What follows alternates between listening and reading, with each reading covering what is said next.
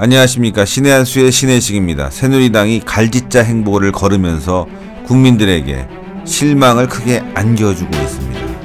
오늘 새누리당의 문제점 미디어 워치의 변희재 대표를 모시고 집중적으로 이야기 나눠보겠습니다. 이제 신의 한수 시작하겠습니다. 예 안녕하십니까 변 대표님. 예, 안녕하십니까. 예, 한 주간에 뭐 여러 가지 일들이 많았었는데 일단 새누리당이 국회 선진화법에 대해서 위헌 신청을 냈네요. 지금 방금 속보가 나왔습니다. 네네. 새누당 152명이 서명을 해서 헌법재판소에 위헌 심판 촉구죠. 예. 예, 예. 탄원서. 음. 일단 뭐 잘한 거 아닌가요? 그래도.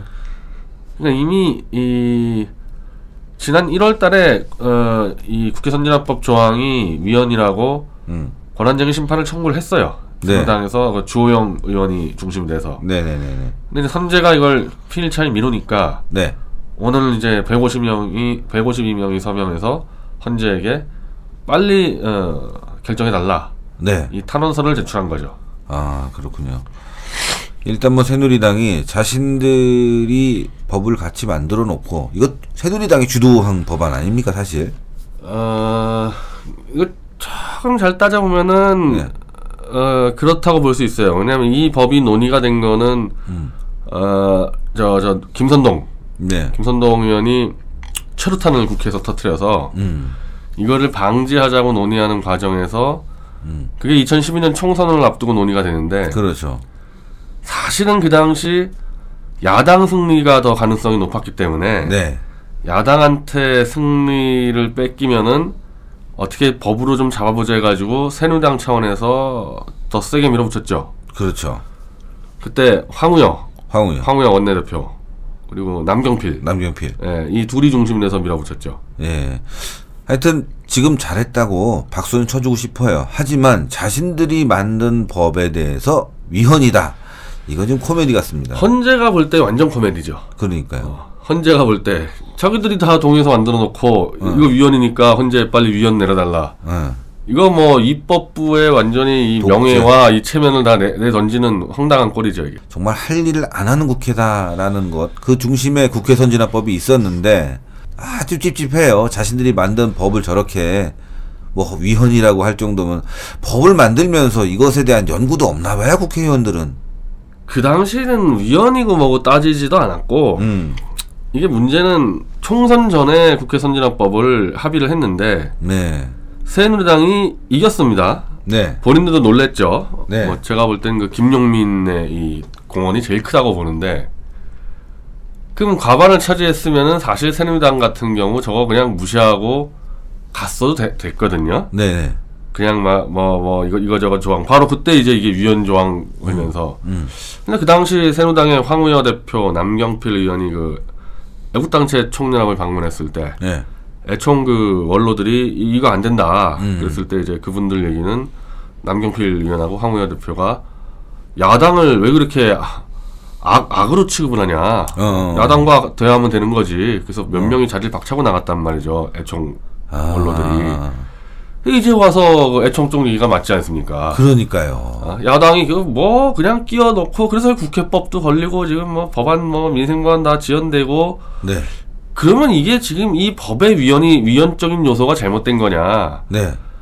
그거와 관계없이 그 당시 새누리당 지도부의 정치적 판단이 틀린 거거든요. 그렇죠. 뭐 쉽게 얘기하면 저 사람들은 뭐 야당이 정말 대화하고 잘하면 된다고 생각을 했는데 네. 그게 안 돼서 문제가 벌어진 거 아닙니까? 지금 네, 위헌을 네. 따지기 전에. 맞습니다. 그럼 그런 정치적 판단을 잘못 내린 사람들이 대국민 사과를 하- 해야죠. 어, 그렇죠. 우리가 잘못 판단했다. 그렇죠. 황우여 부총리, 남경필 맞습니다. 경기도지사 아무런 얘기가 없어요. 그냥 얼렁뚱땅 넘어가고 얼렁뚱땅 있어요. 넘어가고. 네. 새누당에서 그때 주호영 의원이 태스크포스 팀을 구성해서 이 위원 제청을 내려고 할 때 네. 유승민, 네. 남경필 그 이 밑에 있는 이 초재선 초선 재선 의원들 네. 이번에도 무슨 뭐 유승민한테 뭐 많이 줄 서 있던 그 사람들이 집단 기자회견에서 이 국회 선진화법은 지켜져야 된다고 기자회견 해가지고 또 막았단 말이에요. 그럼 그때 막았던 사람들 그게 대부분 유승민 이 사단이라고 지금 불려지는 그렇죠. 거죠. 김세현 의원이나 네. 그 초선의 뭐 김상민 음. 뭐 하고 있냐 이거야 지금. 그러니까 152명 했다면은 새누당이 정족수가 160명이니까 8명 정도는 그걸 촉구 서명을 안 했다는 건데 네. 그 왜 안 하는지 자기의 그때 판단이 맞는지 안 맞는지 다 설명을 해야 되는 부분들을 안 하고 얼렁뚱땅 헌재에 넘기니 음. 헌재가 볼 땐 이거 뭐 하는 놈들이냐 그냥 제가 볼땐 헌재 그냥 던져놓을 것 같아요 아유, 저 새누리당 몇몇 의원들을 포함해서 우리가 비판을 했지만 전반적으로 문제가 많고 이번에 국회법 만들 때도 그랬잖아요. 위헌적인 법안을 만들어 놓고 대통령이 문제 제기를 하니까 또 납작 엎드려 갖고 말이죠. 거기에 대한 표결도 안 해버리고 국민 앞에 사죄하는 법을 모르나 봐요. 아니 이분들의 최대 문제는 국회의원은 입법으로 정치적 행동과 행위의 평가를 받아야 되는데 그렇죠. 본인들이 법안을 만들어 놓고 그게 안 됐을 때 그러면 그 안 된 그쪽을 비판해서 입장을 고수하든지 네. 아니면 입장이 바뀌었으면 왜 바뀌었는지 설명하든지 그게 하나도 없어요. 아 너무. 대충 숨어서 이 덤탱이 씌우든지 그냥 물타기 하든지 네. 묻어가든지 네. 이렇게 가서 지금 계속 진행이 되는데 그걸 한마디로 표현하면 야비하다, 비굴하다, 꼼수다 이렇게 표현하잖아요. 아, 이 보통 생각하면 이 집권 여당이 이래 가지고 네. 뭘 하겠습니까 이거. 아 너무나 답답하고 기억나십니까? 어, 시민단체 원로들을 만났을 때 황우여 대표가 한 말 그 당시에 이런 얘기했잖아요. 너무 야당을 비난하지 마라. 다음 정권은 우리가 못 잡는다. 잘 지내야 된다. 이런 발언해갖고 참 그때 논란이 있었잖아요. 났었죠. 그건 네. 이제 다른 모임입니다. 아, 애청 다른 모임이 모임. 아니고 다른 예, 모임인데 예. 참 그분 사고 많이 치고 갔는데 네 맞아요. 본인이 주도한 국회 선진화법이 지금 본인이 속해 있는 여당 의원 152명이 빨리 위헌 심판 내려달라 그러면은 네. 부총리 전에 네. 그 당시 원내대표로서 뭐 얘기를 해야 될 거 아닙니까? 그러니까. 내가 잘못 판단했다 그러든지 아니면 지금 당신들이 잘못하는 거다. 음. 뭘 이런 식으로 돼서 공개적으로 국민들에게 설득이 되는 과정을 거치면서 일들을 해야 되는데 네. 난 이것도 그래요. 이거 150명 갑자기 붙은 것도 대통령이 한 번 그냥 채찍 내려치니까 그렇죠. 엎드려 뻗치는 그 스타일로 지금 하고 있는데 음. 이거 뭐 얼마나 가겠어요? 이런 식 이런 식으로 윗돌 빼서 아랫돌 맞고 아랫돌 빼서 윗돌 맞고 참 답답합니다. 아.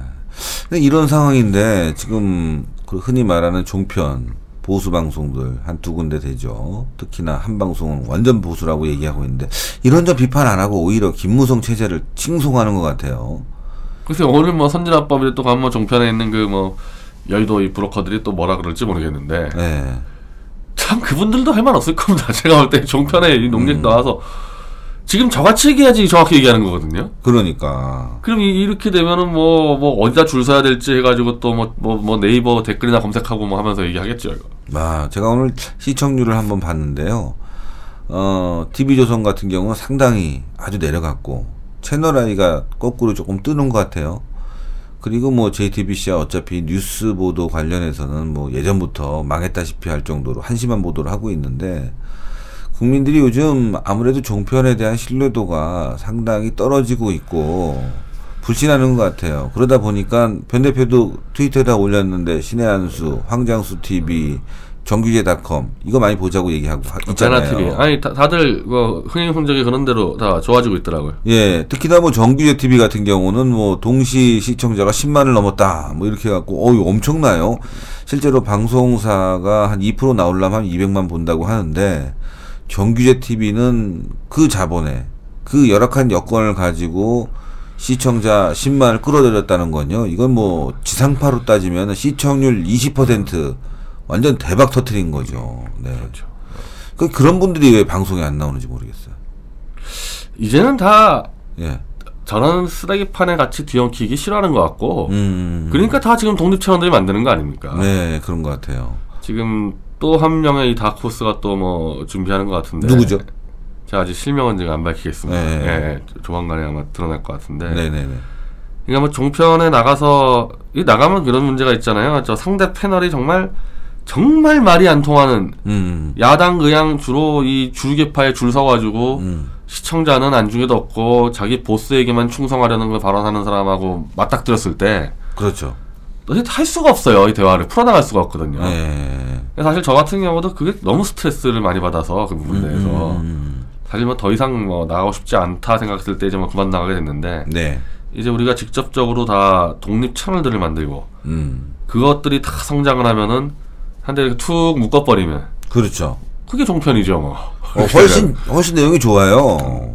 담백하고 진솔하고 그다음에 미래 예측 가능성에 대해서 우리가 아주 정확하게 맞춰 나가고 있어요. 지금 새누리당 꼬라지도 그렇고 얼마 전에 변희재 대표가 출마한 뒤로 저희 신의 한수에 출연하셔갖고 봐라 결국은 새누리당과 새정치연합이 야합해갖고 선거에 의한 국민의 선택을 배신할 거다 이런 얘기 딱 맞잖아요. 그래서 이런 그 어, 개인 방송들이 많이 늘어나서 많은 좋은 정보를 줘야 되겠고 이걸 좀 취합해야 되겠습니다. 예. 어, 우리도 좀 더 분발해서 음. 우리가 제일 떨어져 있는 것 같아요.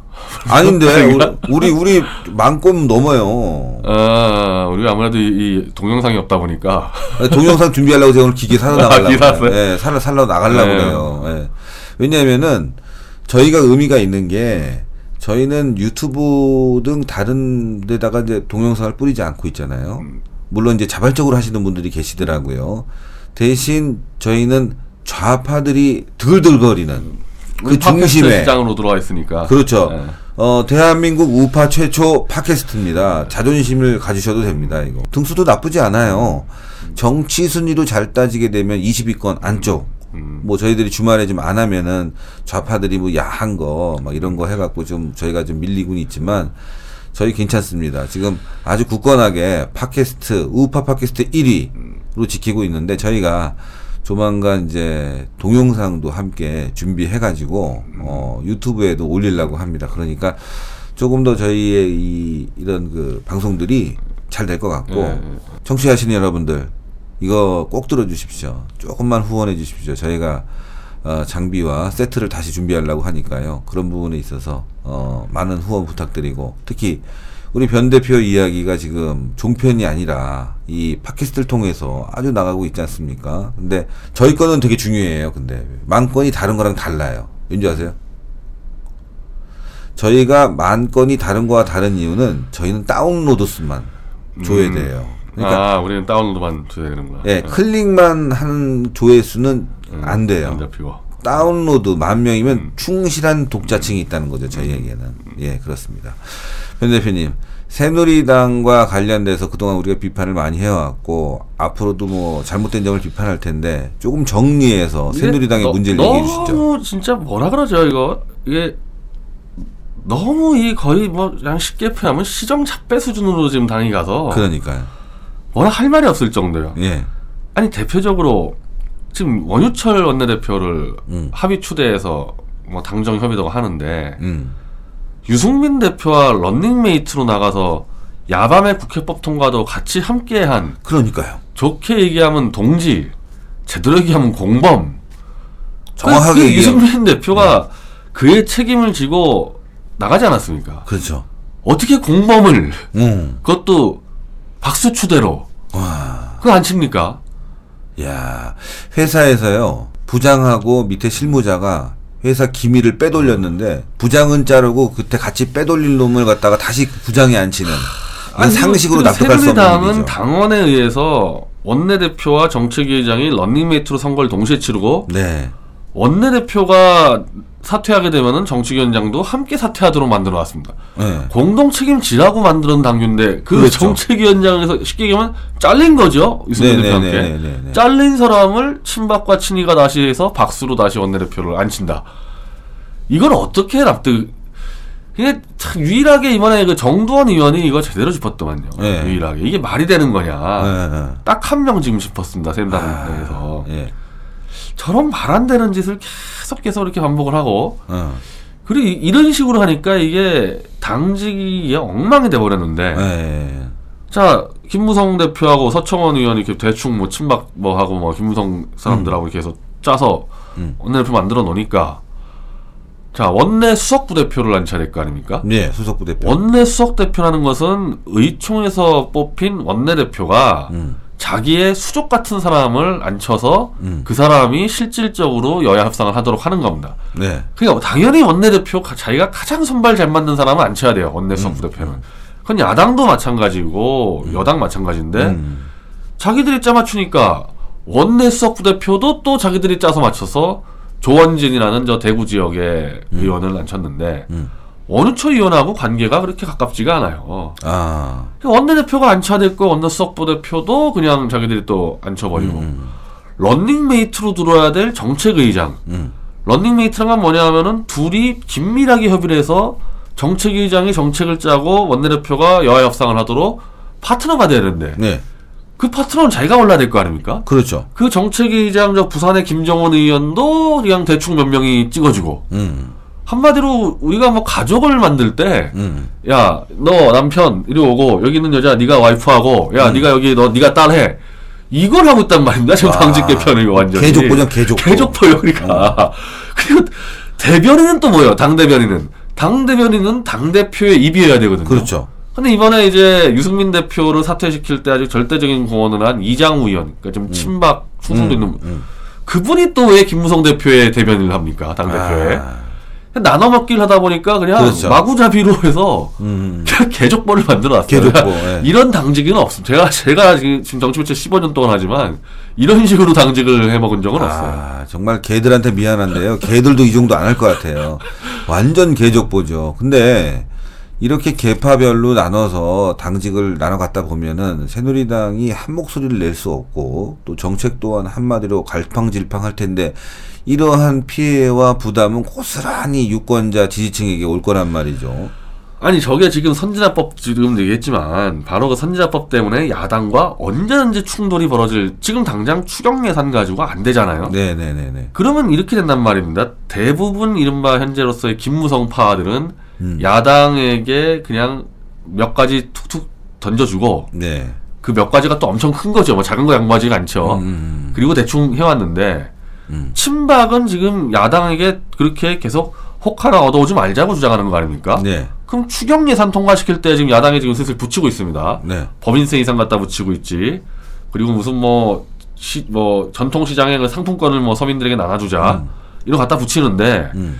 이 갖다 붙이는 것을 받을까 말까 하냐 가지고 친이 친박이 또 갈라집니다. 아, 그럼 지금까지는 지, 지난 지도부는 이른바 김무성, 유승민 그 지도부였으니까 네. 한꺼번에 반란을 일으키지 않았습니까? 그렇죠. 어쨌든 일관적으로 반란을 일으켰는데 그렇죠. 지금은 엉기정기 붙여놨기 때문에 네. 원내 대표하고 원내 수석 부 대표가 따로 놀고 어. 정책의장과 원내 대표가 따로 놀고 네. 당 대표와 당 대변인이 따로 놀고 이렇게, 이렇게 만들어놨다는 겁니다. 그렇죠. 개족보. 그래서 아마 그러니까 우리가 가족이라는 게한 음. 가족이니까 어떤 어려움이 왔을 때 하나 그래 같이 뭉쳐서 헤쳐나가는데 음. 지금처럼 지나가는 아저씨 데려놓고 네가 네가 아빠고 어 뭐 장사하는 여자 갖다 놓고 네가 부인이고 그렇지. 어 동네 유치원 가서 잡아와서 네가 아들이고 이렇게 해놓으면 그 가정에 어려움 겪었을 때 음. 그게 유지가 되겠어요. 그렇지 아버지가 어디서 무슨 사고로 어? 뭐 예를 들어 다쳤다 그러면은 누가 가서 문병하겠어요. 자식이 집 안 들어와봐. 뭐 내 아이들 아닌데 뭐 안 들어오든 말든 뭐 하든 말든. 딱 그 짝이 났다니까요. 그렇지. 그럼 추경 가지고 정면 승부됐을 때 제가 볼 땐 지도부 유지 안 될 것 같아요. 이거. 그러니까 한마디로 개족보가 돼서 그 개족보를 가지고 국민들을 설득하려고 하니 그 나는? 그래 정말 이 사람들 말이에요. 민주주의는 왜 떠드는지 모르겠어. 차라리 입이나 다물고 있지. 그러니까. 민주주의가 뭡니까? 다수결로 예. 기본적으로 권한을 위임해서 한 세력이 그냥 하는 겁니다. 예를 들면은 음. 우리가 박근혜 대통령하고 문재인하고 표차가 얼마 났더라고 한번 130만 편안 나요? 그렇죠. 180만 편가? 네. 별 차이 안 났죠. 얼마 안 났죠. 그건 박근혜 대통령이 됐을 때 그걸 박 대통령 한 명을 중심으로 5년 동안 정권을 위임해 준 거 아닙니까 국민이 맞습니다. 걷다가 네. 48% 얻었다고 문재인 세로 48% 넣는 게 아니거든요 청와대 그렇죠. 그럼 일이 돌아가겠어요 네. 이게 민주주의니까 그래서 원내대표를 선출하면은 원내대표가 알아서 원내대변인 원내수석부대표 해가지고 자기가 1년 동안 책임지는 겁니다 네네네. 그래서 선거를 하는 거고 그게 민주주의인데 그걸 자기들이 의총에서 뽑은 사람은 왜 날리냐고 뭐 민주주의 지키겠다 하더니 그 다음 날은 그냥 얼기설기 붙여다가 박수로 추인하고 음. 완전히 이건 민주주의의 원칙에 다 어긋나는 겁니다.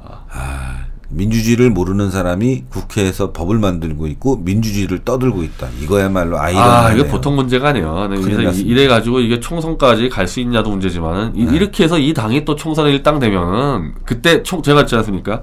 총선 다음 날부터 다- 박근혜 대통령은 누구세요로 이제 그렇죠. 될게 뻔한데 그렇죠. 지금이야 박 대통령이 어떤 식으로든 컨트롤하는데 음. 총선 다음날 저 사람들 누가 컨트롤한다니까